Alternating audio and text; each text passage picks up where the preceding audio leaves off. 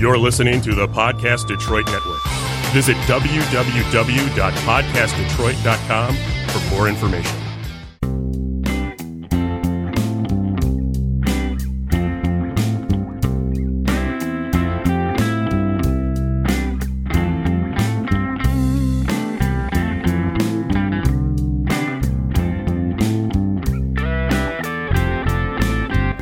Welcome to Comeback City, where we explore Detroit's past, present, and future. Today, we are talking about the Charles Wright Museum of Amer- African American History. Um, with me today is my co-host Ed. Hi, Ed. How you doing? Hi, Linda. Good to see you. This episode is brought to you by Spectacular Strolls. Spectacular Strolls offers 15 historic walks in Detroit. Each walk is a self guided 20 minute tour. Visit spectacularstrolls.com to order your next Detroit history adventure. So, um, Ed, we both went to the Charles Wright uh, Museum of African American History for the very first time this it, weekend. It was the first time, and I had been meaning to go for, well, almost since it opened. And I thought, wow, finally I'm being pushed into this, and I'm so glad I went. It was great. You know, it was a great experience to. Uh, it was a great opportunity to explore something that I, like you, always wanted to do. Mm-hmm, mm-hmm. And uh, just had never made the time for it before. But I think, you know, with the recent passing of Aretha Franklin Right. and, um, you know, it was, it was kind of a timely uh, occasion to go visit this gorgeous museum. Yeah, and also, you know, recently we've um, highlighted Wayne State University and uh, other things in the cultural The center. DIA. And this is such an important addition to that that it almost seems like it, it's a must-do experience. I know. think so. I totally agree with you. So, Ed, you know, we have a new segment for our podcast, mm-hmm. And it is called Stump, Stump the the co-host. Absolutely. So, um, I'm a little bit afraid of the questions that you are going to give to me, and I'm also afraid that you are going to just think my questions to you are so easy. No, no, no, no, no. But, I'm uh, easily stumped. So, um, I'll ask you a question, and then how about if you ask me a question? Okay. Sound like a good idea? Yeah. Okay. Ed, you know, for how many years was Coleman Young mayor of Detroit? Oh, geez. Let me think. You know, can They I- have a nice uh, tribute to him in the museum. They absolutely do, yeah. And um, in fact, it, I think one of their um, meeting rooms is called the Coleman Young Room. It wasn't open when I was down there, but they do special meetings there and presentations and things. But yeah, no, there, there was a, a very nice one, and um, I actually learned some new things. I learned a lot. Yeah. Um, you know, how long was his tenure? Oh, I'm going to say, oh, 16 years. You're close. It was 20. Okay. Um, yeah, I found that tribute to him, which was almost its own room, um, very interesting because, okay, just to let everyone know, Ed and I are white baby boomers who live in the suburbs. In the suburbs, yeah. And what we have been told about Detroit our whole lives by our parents and other people um, who live in the suburbs have been a lot of times very negative, right. That's, especially about Coleman Young. that's the, that's the narrative. And um, unfortunately, our um, county executive in Oakland County has kind of Yeah, he set the tone. Has kind of set the tone for Yeah. that, and um, so a lot of people, you know, just believe a lot of things that just really never happened, or certainly don't look at it in any kind of uh, overview that that's uh, At all positive. positive or realistic. No, at all. Absolutely. And there's, you know, a lot of blame game going on. And I think Coleman Young has been the recipient of that blame game forever. I mean, I'm sure he wasn't perfect, but in a lot of ways, he was a huge hero to the city and the city residents. Yeah, and you can see it in the fact that he's still highly regarded by residents. Very highly regarded. Right. Absolutely. Um, so, Ed, you got a question for me? Well, yeah, I was actually going to kind of lay it on you later on, but um, um, are you familiar with the name John Newton? I am not. Okay. John Newton was not a an African American. Really? Far from it. As a matter, he wasn't even an American because, as an entity, it didn't even exist. Uh, John Newton was a an English. Um, well, he wound up being uh, a very revered uh, minister, and um, From England? yeah, from England, and he was affiliated with the Methodist Church. Uh, but his early days were something very different. And um, John Newton actually worked in the slave trade Oh. and, um, you know, buying human beings and selling them on the open market. He was a slaver. And um, that all changed. It changed later in his life. And it happened when he had an epiphany that what he was doing was wrong, was against the laws of man and God, uh, and anything that would be considered humane and right. And this was when he decided to become, um, to go into the clergy. And it was sort of his come to Jesus moment. And he renounced slavery and became a leading abolitionist. And uh, also penned a poem that became a very famous song. Do you know the song? I've never heard of this. Okay. Take a guess. Think of an anthem. Think of, We shall overcome. uh, no, no, it's actually goes back maybe further than that. Um,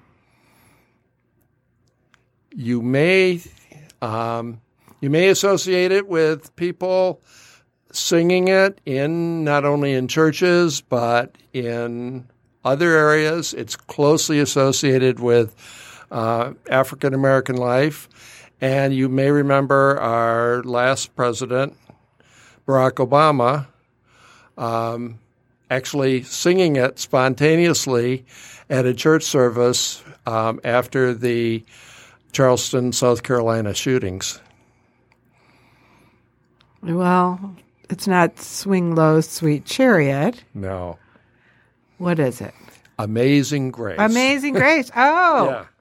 Amazing Grace. And the reason why it, it came up in this exploration, and it was sort of an aha moment for me, is um, going through one of the signature exhibits at the Charles Wright Museum.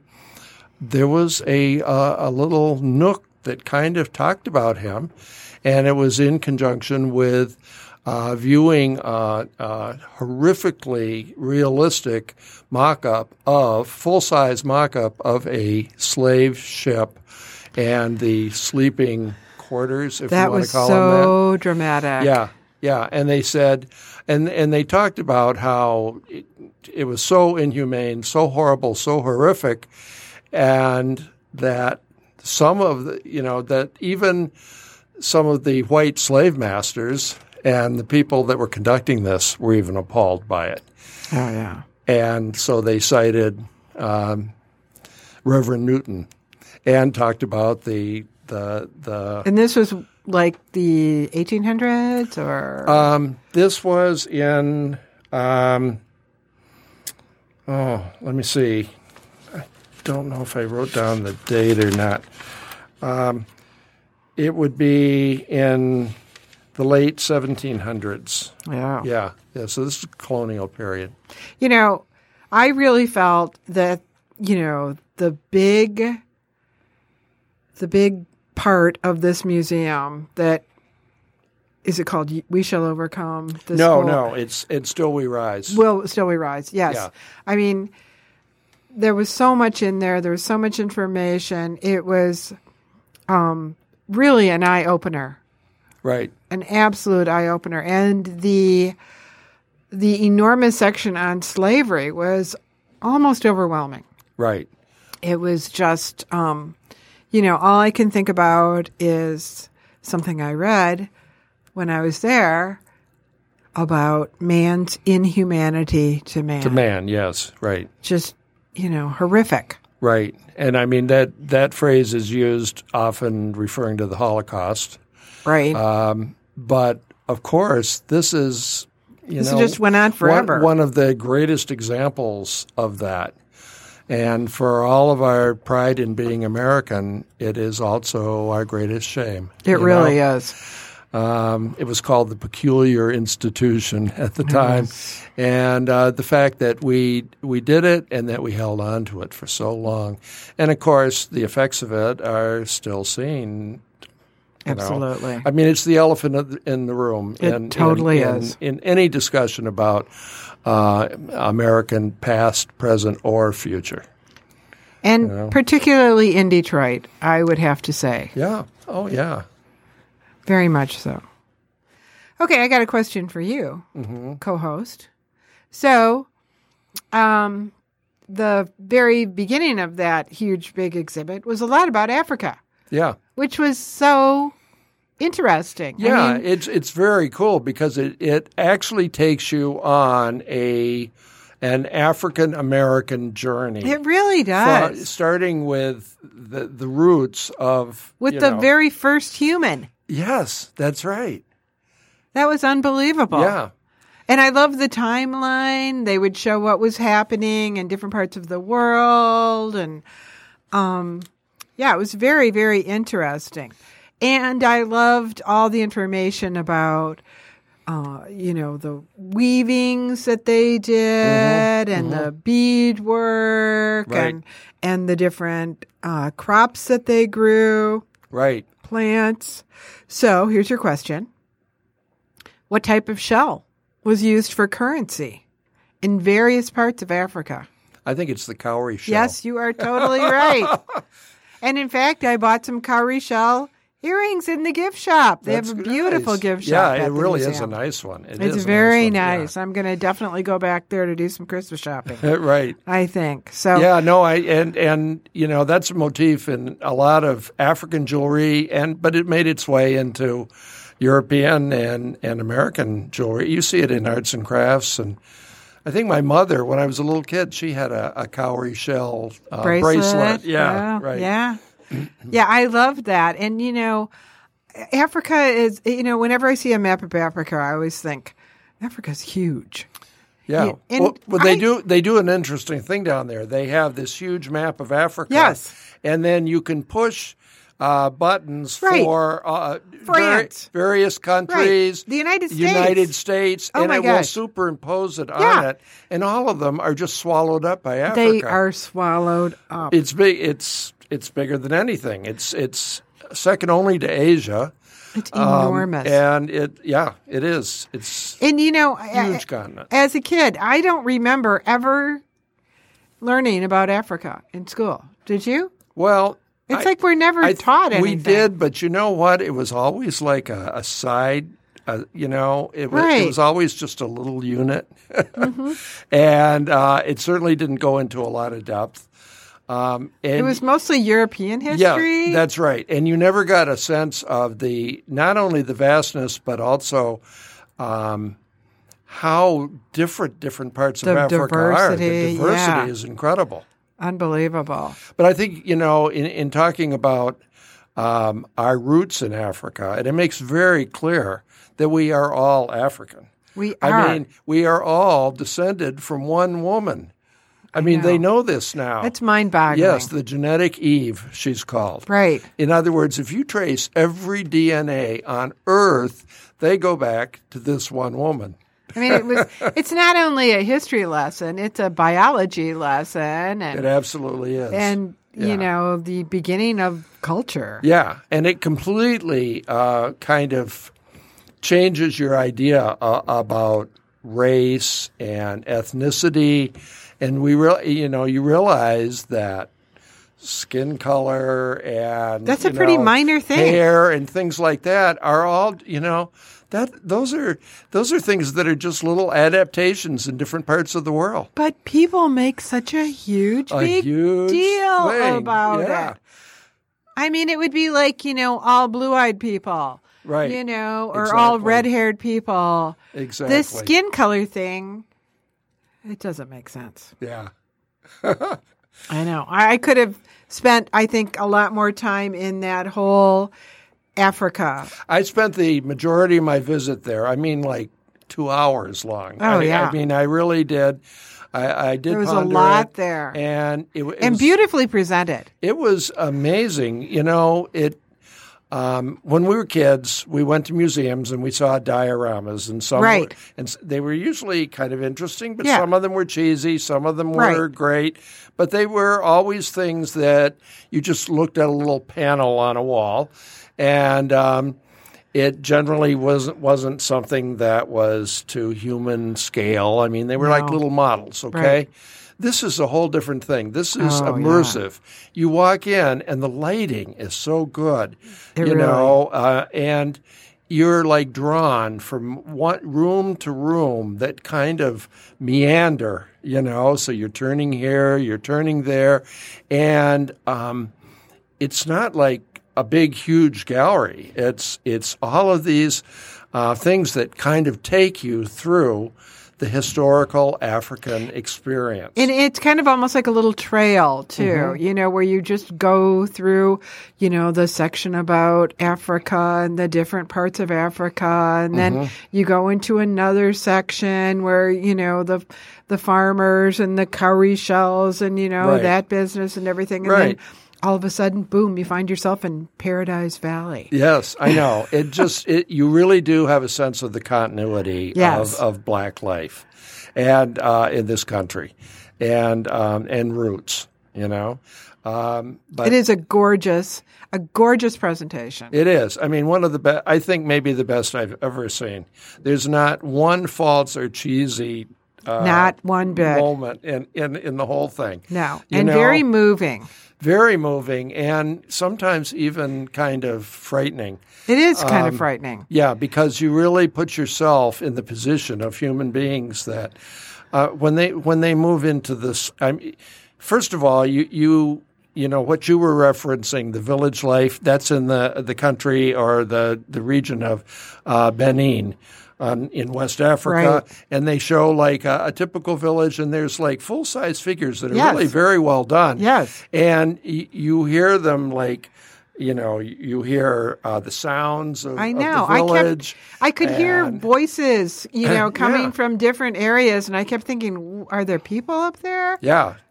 And uh, and so you have a sense of, of you know just kind of this normal life. Yeah. Uh, people that had trading systems and that farmed crops and that had families and had you know like uh, emotions that we can really relate to.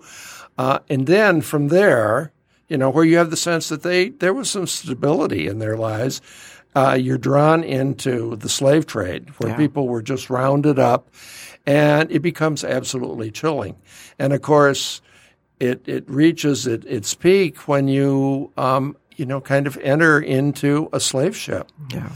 and you actually walk through and it's very dimly lit and there's just bodies one after another that are And stacked up yeah and, and and you know you hear the moaning and you you know so many people didn't survive uh, just deplorable conditions yes, so yeah it, it's it, and then you come up on deck right. so to speak. And uh, that's where they, you know, there's the little bit about um, John Newton writing Amazing Grace, you know, Right. and his epiphany that, whoa, this is so wrong.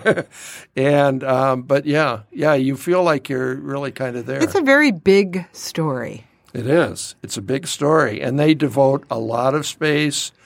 And uh, you know, it's something that you you would not rush through. I can't even imagine anyone No. going through and just checking off the boxes. And I know you said you went by yourself, and I also went by myself. Mm-hmm. And that's kind of a nice way to do a museum like that. You can kind of go at your own pace, and you Mm-hmm. Don't have to worry about, you know, the people that are with you if they want to move on or if they want to stay a little longer or something. You can just kind of meander on your own time. I kind of recommend that approach to a, a museum like this. Yeah, I think so too. And and the fact that I went, uh, you went on like an in the morning, Saturday right? morning. and I went on, you know, uh, Friday afternoon, and so there weren't many people there. No. I mean it was astounding. very quiet. It was very quiet and uh, almost kind of, you know, hallowed. You know, you you um, you could really immerse yourself in the whole exhibit. Uh, in You really could. because there there weren't any competing things, you know. No. So yeah, yeah, I would recommend that if people can. Yeah. So you got another question for me, Ed? I don't know. I mean, I'm kind I- of afraid. Um, oh, let's see. Um, oh, Well, I got another one for you. okay. Yeah, lay it on me. Okay, so outside of the museum is this huge, enormous sculpture, 20 feet tall, black and white, Charles McGee. Mm, mm-hmm. You know what I'm talking about. Yes, I do. It's people, kind of. They look like they're in motion and they're, they're kind of, I don't know if it's stone or it's a sculpture. It's, It's, me- beautiful. It's metal. It's It's it- metal. polychrome metal. you Right. know. And it's black and white. black and white, which is obviously symbolic. Right. So it was installed in uh, 2016, just a couple of years ago. So it's pretty new. And it's outside the entrance. So you kind Mm-hmm. of see it when you first walk in. And it kind of just gently jumps up at you. There it is. Boom. Right. It's in a plaza space that it's, Right. it's actually raised up a little. Yes. So you walk up I know. steps It's, it's get to very it. pretty. Yeah. Um, so do you know how old Charles McGee was when he finished the sculpture? Yeah, I do. Do you? As a matter of fact. I knew it was going to be hard to stump you. Um, I'm going to say 93 or 92. 91. Okay, 91. That I- is so think they- amazing. yeah, yeah. And I, you know, I had heard the name, um, and I have actually, once I, I, you know, realized who it was, I realized I've seen other works of his. There's one in front of the DIA, kind of on a corner, that's sort of Right. similar. It does look like that. Yeah. And there's one. Um, there's one at Beaumont Hospital in Royal Oak. Really? believe it? Yeah. But he does. There's these very fluid Kind of people. Yeah. It's like of- they're dancing oh, or something. also one of our favorite things, Linda, the People Mover. He did one of the art stops. oh, one of the mosaics. one of the mo- yeah yeah. Oh, is it is it a sculpture It's that he uh, did? I think it is, or it might be uh, Like the guy running, maybe? Or No, something? it's not the guy running. It's um, um, it's one of the ones over near the financial district, but Oh, it's okay. not the financial district one. Oh, Yeah, huh. Uh, but it, it's also in that sort of black and white kind of free form, sort of uh, Oh, okay. jazz. You know, Yes. with, with I right. mean, th- th- this is a figure. These seven figures in this immense sculpture. At the at the right are actually people doing the jitterbug, you know. Is that what they're doing? Yeah, they're dancing to like a uh, a jazz band, yeah, a blues jazz band. I love know? it. and you have a sense of fluid and everything. You really do. and it's called United We Stand. yeah. You know, Oh my gosh. So- but I just love that he was 91 when he finished it. Mm-hmm. I mean, talk about you're not dead yet. that's right. Yeah, and he, you know, he he had. Uh, he studied for a year in Barcelona when he was a young man and said that was like a really important thing because there's some great art there. Um, but then he came back to Detroit and he's he's really he he went to the school that is now called the Center for Creative Studies Yeah. uh, when it was sort of a, a fleggling uh, Right. art school. And um, he's really considered kind of the grand master now, or the most revered um, uh, Detroit artist. That's great. You know, and he's still going strong. That's he's- that is fabulous. Yeah, he's he's really cool. I, I have a quote of his. Um, he said that he came to Detroit at the age of 10, where he found everything was on the move and it hasn't slowed down yet. and neither is he. You know, that's so great. That is that is wonderful, especially in our era of comeback city here. Yeah, yeah, really. Absolutely. Yeah. So I mean that he was the perfect person, and when they when they built the new museum, I think he had his eye on this spot. He said, "I really want to do something," and of course, he was their perfect choice. So yeah, yeah. Well, I think we should talk a little bit about Dr. Charles Wright. Yeah, like who is this person? Yeah, who know? is he? Yeah. And where did he get this idea and how did he make it happen? Right. And his story is pretty amazing itself. Let, tell us about it. Well, um, Charles H. Wright was born in, in Dothan, Alabama, which I happen to know where that is because um, my kids actually had, uh, or my oldest son, Jeff, had a friend um, who uh, whose parents moved down there. Uh, the stepdad was a uh, a doctor, and he decided uh, he had been a surgeon at, at I think at Beaumont, and he decided to go down and start a surgical practice in Dothan, Alabama, and um, so uh, and Jeff even went down to visit him, but it's this kind of small, you know, medium sized town. This is Alabama, uh, down near the Florida Panhandle. Oh. So this, you know, uh, uh, a black boy growing up in Dothan, Alabama, in the 1920s, you know, there weren't a whole lot of opportunities. He went to the South. He graduated from the Southeast Alabama High School. Now, if you can imagine a state having a, a, a, a high school, Southeast Alabama. Yeah, remember that this any school that he went to was 100% Afri- was black. Yes. Because it was segregation. It, it was, you know, Jim Crow segregation. Jim Crow. And so, yeah, there would it wasn't there wasn't an expectation that black kids were going to go to high school. You know, and so uh, he graduated from there and um, then went on and went to the one um, black medical school in um, in the South, um, in Nashville, and um, or I shouldn't say the one, the the first in the South, and um, it's still there. It's a respected medical school. Um, then he came north, and he had a really really interesting life. Um, he did. He he actually uh, visited Africa. He did.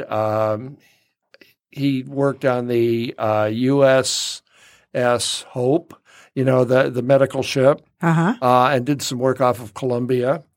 Um, but he um, became a, a doctor. He he's actually did his internship, I think, at uh, in Harlem, in New York, and he came back and um, he his specialty was OBGYN. He was a woman's doctor. Right. I read that he, in his lifetime, delivered seven thousand babies in Detroit. Oh, I didn't know that, but I I'm sure that's true. I'm sure it is too. And uh, so, one of the most in- interesting things about Charles Wright is he was also an activist. He was a fierce advocate for um, health in the African American community, and um, it was not on par with what was available for the white population. And so, um, after doing some work in Cleveland, he came to Detroit, and he was accepted uh, as the only uh, black doctor at Hutzel Hospital. And that was um, then called Women's uh, Detroit Women's Hospital. Right. You know, so that was the the main women's health center in Detroit. Um, and he became board certified as an OBGYN and a general surgeon in 1955. So this was all in the 50s. But he was astounded to see that even in you know the northern city of Detroit, um, segregation was still rampant in the medical profession. Yeah. For instance, um, a patient he could not admit one of his patients, and he was serving the you know the African American community. He could not admit his patients to the hospital if there were no rooms available where um, that uh, at the time, you know, these were not private rooms; they were in you know like shared rooms. Um, he couldn't admit one unless it was with in a room that was designated for a black person. You know, the end of slavery was not the end of white people being mean no, that's right. to black people. Yeah, no, and this was this was institutionalized. You know, I mean, we've talked about racism, racism in the area and in uh, housing and in real estate, uh, and much of it was, you know, not written down, but it just happened. I mean, this was actually official policy. Yeah. The boards of these hospitals, Right. Separate Uh, but yeah. equal. and whatever. so yeah, and of course we know that when things are separate, they're not equal. They're, They're never not equal. No. so anyway, um, this was the way it was, but he wasn't going to accept that, and uh, he railed against it. But um, finally, he was able to have some leverage because um, our uh, senator at the time, Phil Hart, that Hart Plaza is named for, and the Hart office, uh, Senate office building in Yes. Washington. Um, he there was a, a, a federal grant that was available to uh, hospitals in Detroit. And uh, this involved like six hundred thousand dollars, which in the the uh, It was a bunch of money back a lot then. Of money, Yeah. And of course, the, the hospital couldn't wait to get its hands on it. And Dr. Wright, who was on staff there, um, wrote to Phil Hart personally and said, "Don't give them a dime because this is what happens. Uh, they they will not accept black interns. They will not accept black residences. Uh, they will not allow bla- black patients unless they're herded into other areas. Um, and if there's no rooms available for you know no black rooms available, Yeah. they can't be admitted. And this is the major women's hospital in Detroit in the 1950s Yeah. and 60s. This is in the early 60s that this happened. And um, he said, don't, you know, you don't have to plan a special visit to check this out. Just pop in any time and you'll see it. That, th- that night, Phil Hart contacted the board of directors for Hutzel Hospital and said, Is this true? I mean, do you have anything to say about this? Can I come and visit? The next day, the hospital was integrated. so this is this is one person really making a, a huge difference. And, and you know, in a future podcast, I would really like to examine Phil Hart. Yeah. Oh yeah. Yeah. Because he he was a uh, a wonderful and powerful liberal and sane voice. You know, And his legacy community. lives on in Hart Plaza, which is a very beautiful place. Yeah. Yeah. He was uh, just a powerful advocate for the city and for the state of Michigan. Yeah. I think, yeah, I think we should do that. I think we Uh, should. so too. anyway, yeah. Um, so he made huge. So Charles Wright made huge strides in the um, in the medical, you know, community in in Detroit. But at the same time, he because of his travels to other parts of the world, he was also extremely interested in the importance of raising awareness for African American culture. you know, pride in the history of African American forebears and their struggles for freedom. And um, he decided that African American needed a museum to collect and preserve their history and culture. And uh, it happened. Right. He made it happen. He made it happen. He started with a. Um, uh, I, I, was reminded because of the address. It, it wasn't too far from uh, Hitsville, USA, the Motown Museum. Uh, he began this on this, Grand Boulevard, uh, on, on, West Grand Boulevard, and um, you know began assembling uh, really kind of an amazing collection of African American artifacts, documents, masks, uh, masks, things uh, not only from the distant past of uh, of African heritage, but also from, you know, the travels to uh, America, the New World, and then right you know, the inventions of Elijah, yeah, McCoy, right, you know, yeah, and uh, eventually, um, I think it was in 1978, the city agreed to lease the museum of plot of land between John and Brush Street to build a good sized facility, five times larger than the original one. And um, in order to raise funds, Detroit Public School students participated in a buy a brick campaign and they raised $80,000 for the new facility. And uh, a group of adults started the Million Dollar Club, which each member pledged, pledged at least $1,000 and Little by little, more money was raised, and the city formed a partnership to build the new facility in the cultural center. And um, eventually, a 3.5 million facility opened. Um, it was originally called the International Afro American Museum, and it was changed to the Museum of African American History. And the ground was broken for the new facility uh, on May 21st, 8, 1985. Right. And two years later, on May 8th, 1987, the doors to the Museum of African American History were reopened to the public at uh, 301 Frederick Douglass, which is the area, yeah, that it occupies now. The the new 28,000 square foot structure accommodated a range of programs featuring a series of exhibits, lectures, concerts, cultural celebrations, festival programs designed especially for children.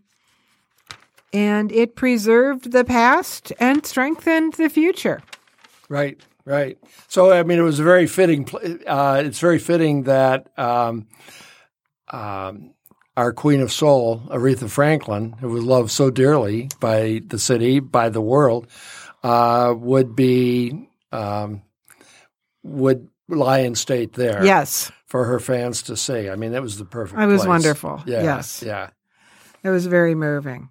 So the Wright Museum houses over thirty-five thousand artifacts and archival materials and is home to the Blanche Coggin Underground Railroad Collection, the Harriet Tubman, Tubman Museum Collection, the Coleman Young Collection, and a repository of documents of the labor movement in Detroit. That's right, and uh, which was was so uh, you know that the the history of labor and the development of the labor movement is so tied to also the rise of uh, rights for African Americans. I mean, they really almost happened in, in uh, uh, you know together. Um, Walter Reuther is is you know has a prominent place down there. Um, because he would, uh, he was a white labor leader uh, who was uh, just a, a, strong advocate and a close associate of Martin Luther King, for instance. Um, and so he's he's featured prominently there, and there are a lot of documents uh, relating to him and the labor movement in Detroit.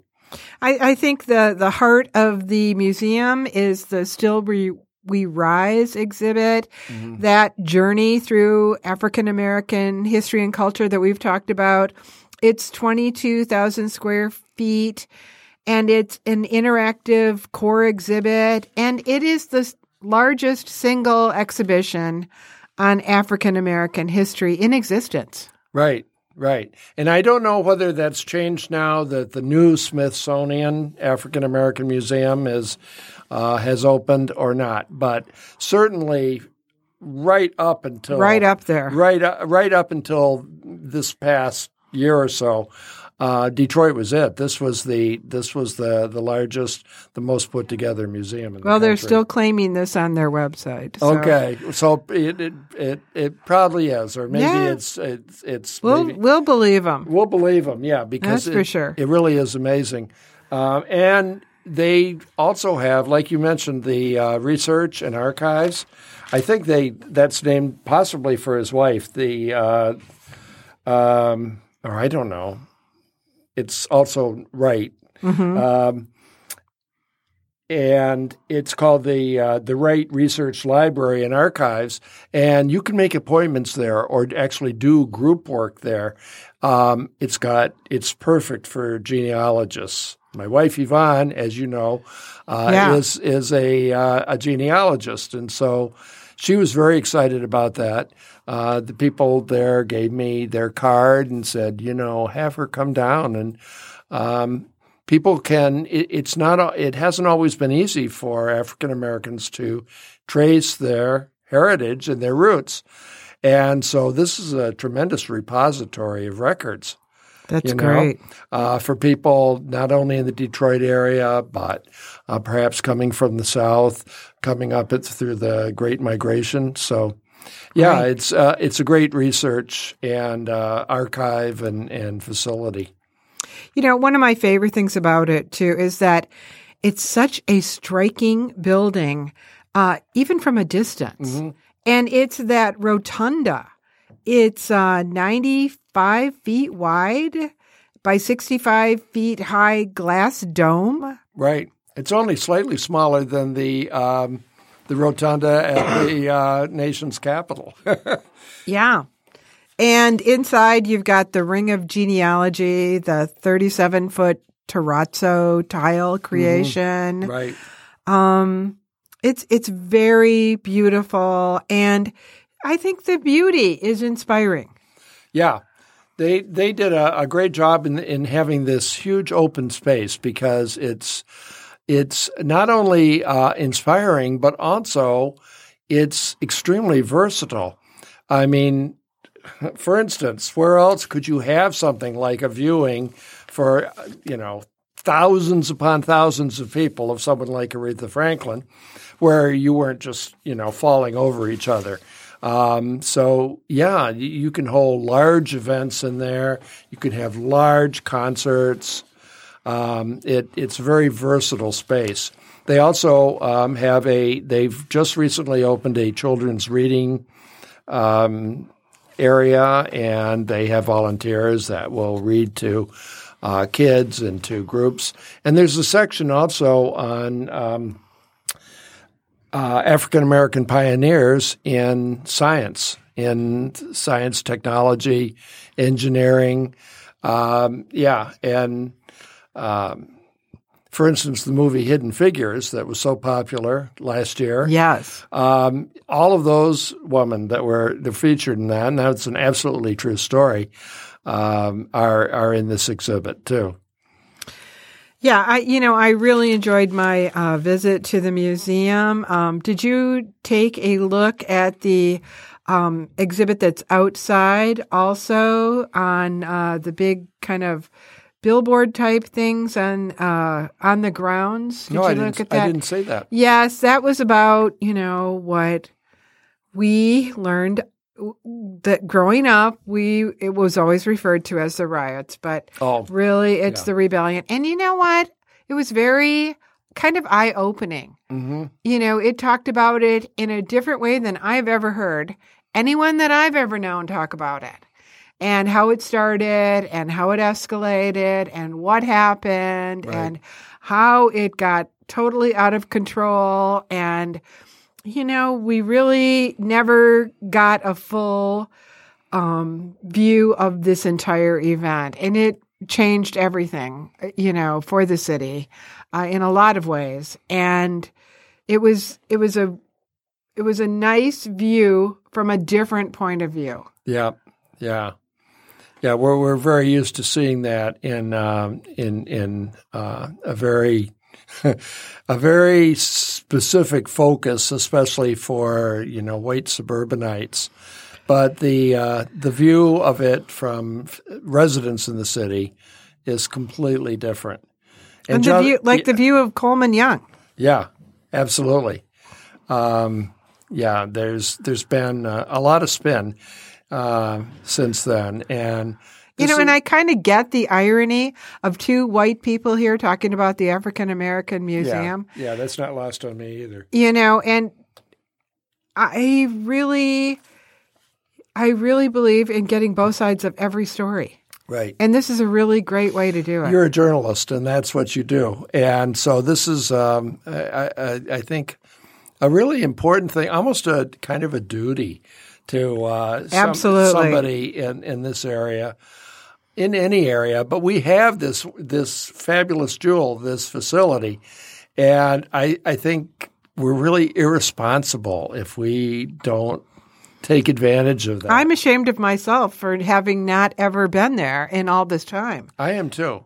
I am too. And because you know, we've been to everything else right. in the cultural center. Yeah. Yeah. We've been to everything else in the I mean, center. you know, I'm down at the DIA all the time and right, right. around the corner was this gr- great beautiful gorgeous place. building. Yeah, that I just would drive by, and say that's interesting. Oh, that looks like a flying saucer. Oh, you know how cool but I didn't go in.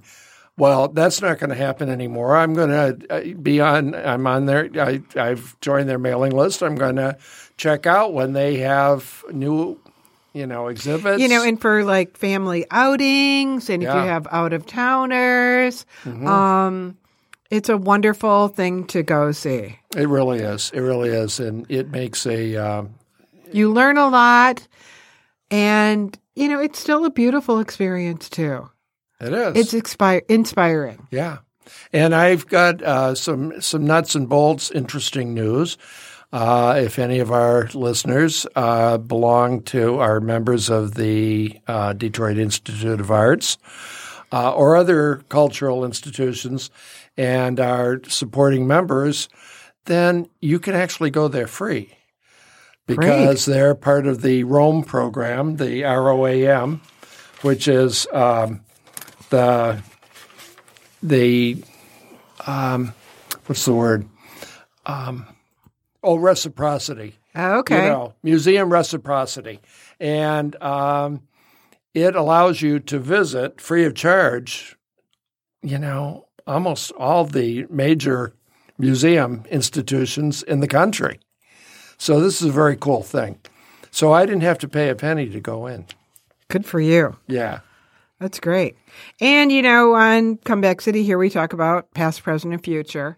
You know, there's some exciting things coming up in the future for the Cultural Center, too. Mm-hmm. You know, they've got that um, DIA Plaza and Midtown Cultural Connections design competition that's going on right now. I know. They've narrowed it down to, I think, three, is it three?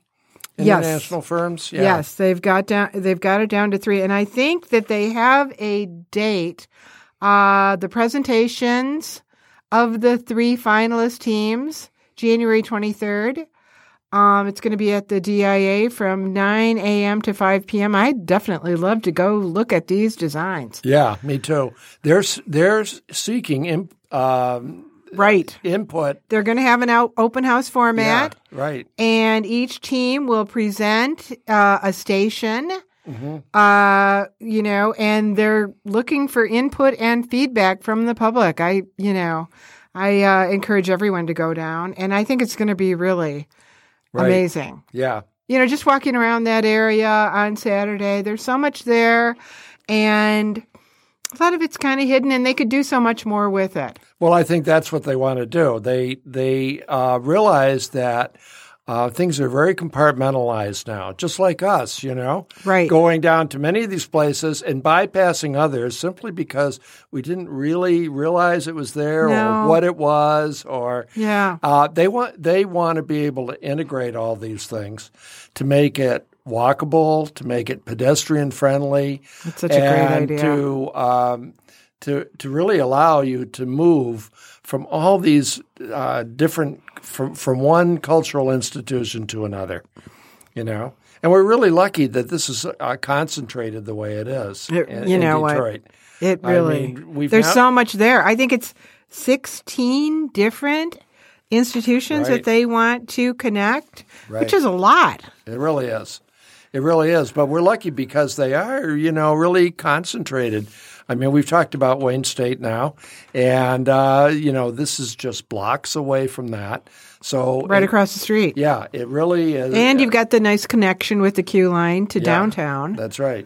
That's right. to make So- it easy. Yeah, I think we're on the verge of uh, seeing this as a, just a um, major cultural renaissance, you know, and and uh, they're putting the funds and efforts into it. To It's make very that happen. exciting. So I, I want to be a part of that. I mean, I've got a uh, a couple questionnaires that um, I received um, about a month ago, and um, uh, about the you know your what you'd like to see you know in the cultural center Right. what what's the reason that you go there uh, what do you think is lacking uh, does there need to be better communication um, you know how easy is, is it to get from one place to another uh, how can this all be improved and they're going to take all of that input and build it into their plan That sounds so great. yeah That's great.